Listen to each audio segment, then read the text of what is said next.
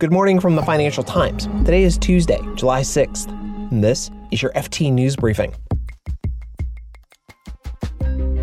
The private equity powerhouse KKR is on the hunt for British companies. We'll hear more on the latest major ransomware attack. It affected more than a thousand companies. And a stalemate among oil producers is sending oil prices higher. Plus, Beijing has cracked down on several big Chinese tech companies, including the big ride hailing company Didi that just floated in the US last week. The pattern here is also a kind of reversal, if you like, of the paranoia and fears that the US government has had against Chinese companies like Huawei or like TikTok. I'm Marc Filippino, and here's the news you need to start your day.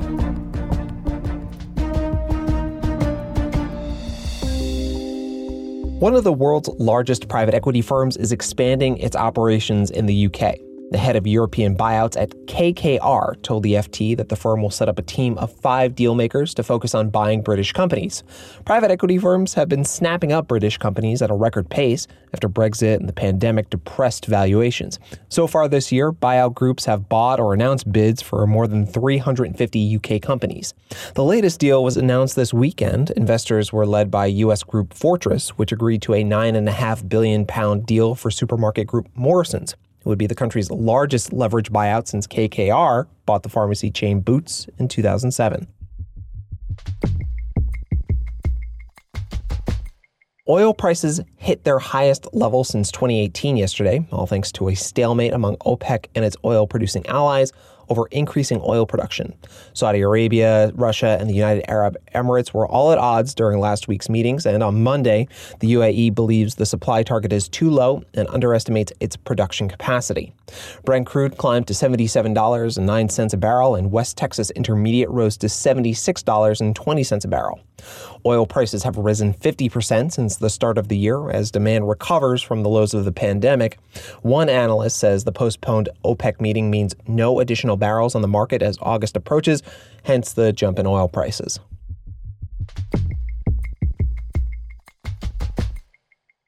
Beijing is cracking down on more Chinese tech companies, specifically those that have listed in the US recently.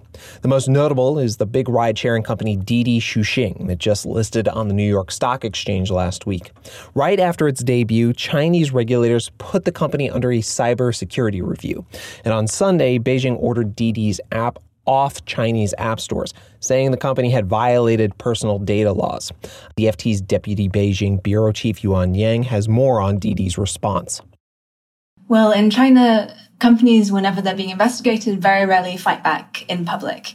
Behind closed doors, they may lobby and negotiate, but certainly in public, they have to display a kind of loyalty and complete submissiveness to the authorities. So Didi in public has said that it will sincerely accept the investigation. It's even thanked the authorities for starting this investigation. But Didi has also said, um, and this is will be of great interest, of course, to its investors, that it did not know about this investigation until after the IPO, and that's going to be very important in investors' decisions as to whether they should take action against Didi. Now, Yuan, uh, Chinese regulators also put two other big Chinese tech companies under a similar cybersecurity review. What can you tell us about that? So those were one, a truck hailing platform called uh, Full Truck Alliance, and secondly, a recruitment platform called uh, Boss Zhipin. Both of those are now listed in the US, and they listed actually in the last few weeks. So there's also a strange kind of timing symmetry about this, that these are freshly listed Chinese tech stocks in the US, and their investors are likely going to suffer from these moves as well. So it sounds like there's a pattern here. I think there's clearly a pattern in that these are foreign listed companies. And some of the lawyers that we're speaking to in China are pointing to the fact that um, with the new Holding Foreign Companies Accountable Act, a, a, law that passed in the US in December, within the next three years, uh, Chinese uh, companies who are listed in the US will have to give their auditing data to US auditing agencies.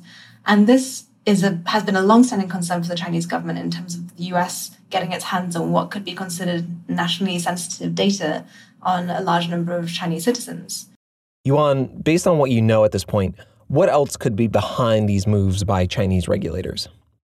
I think there are several layers going on here, and the top layer is what the regulators are saying on the surface. They're saying this is a cybersecurity review, that there's been legal collection of personal information. It's related to the vast amount of user data that Didi has its hands on. And bear in mind, if you deliver ride shares to people and you deliver them taxis, then it's fairly easy to figure out where people live, where they work, where they socialize, where they, may, they might go in private, including um, everyone from you know, ordinary citizens all the way up to government officials who use the service. I think the layer underneath that, the pattern that we're seeing with these actions against newly listed companies in the US, I think is the fear of data somehow making its way into foreign governments or foreign uh, citizens' hands. That this could be an early strike uh, from Chinese regulators against the, the potential of having audit data being passed to the US. I think this layer, the political layer, and the issues about Chinese companies listing abroad, especially in the US, is a much less well defined concern than the concern over cybersecurity and the cybersecurity laws and the letter of the law. I think this concern is something that is really developing in China in recent years, especially in response to the tech decoupling from the US, a kind of mirror of the similar fears from the US side. Um, and so this is this is a fear that is not going to be very easily resolved by both sides. And in the end, I think comes down to trust. Yuan Yang is the FT's deputy Beijing bureau chief.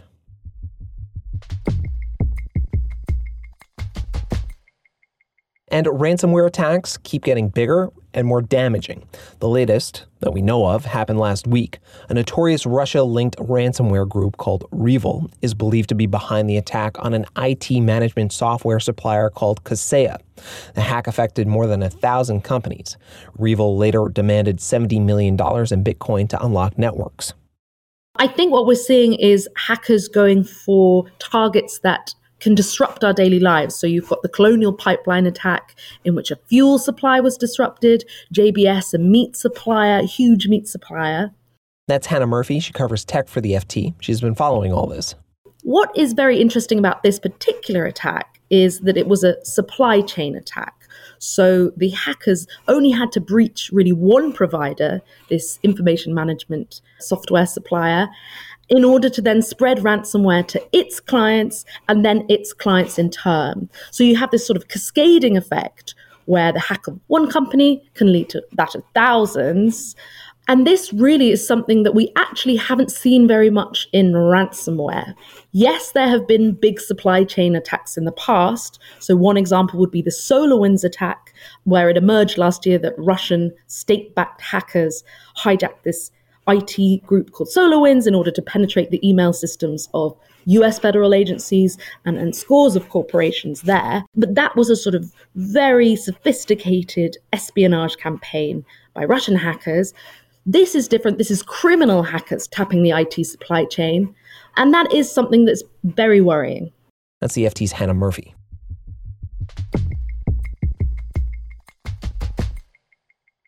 And before we go, Amazon has entered a new era, one without Jeff Bezos. Yesterday, Andy Jassy took over as CEO. It's the first leadership change in the company's history. And if you're interested in what Jassy might do with Amazon, join me and our Amazon beat reporter Dave Lee on Clubhouse today. Our conversation will start at 12 p.m. Eastern, 5 p.m. British summertime. I'll send out a link to the Clubhouse room on the FT News Briefing's Twitter account today, and the handle there is at FT News Briefing. You can read more on all of these stories at FT.com. This has been your daily FT News Briefing. Make sure you check back tomorrow for the latest business news.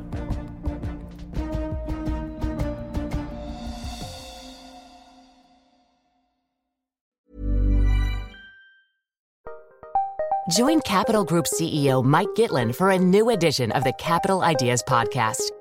In unscripted conversations with investment professionals, you'll hear real stories about successes and lessons learned, informed by decades of investment experience. It's your look inside one of the world's largest asset managers. New episodes are available monthly. Subscribe wherever you get your podcasts. Invest 30 minutes in an episode today. Published by American Funds Distributors, Inc. Selling a little or a lot?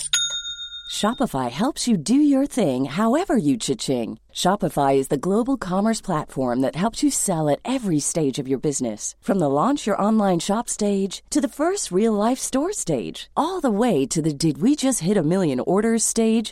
Shopify is there to help you grow. Shopify helps you turn browsers into buyers with the internet's best converting checkout. 36% better on average compared to other leading commerce platforms because businesses that grow grow with Shopify. Get a $1 per month trial period at Shopify.com slash work. shopify.com/work.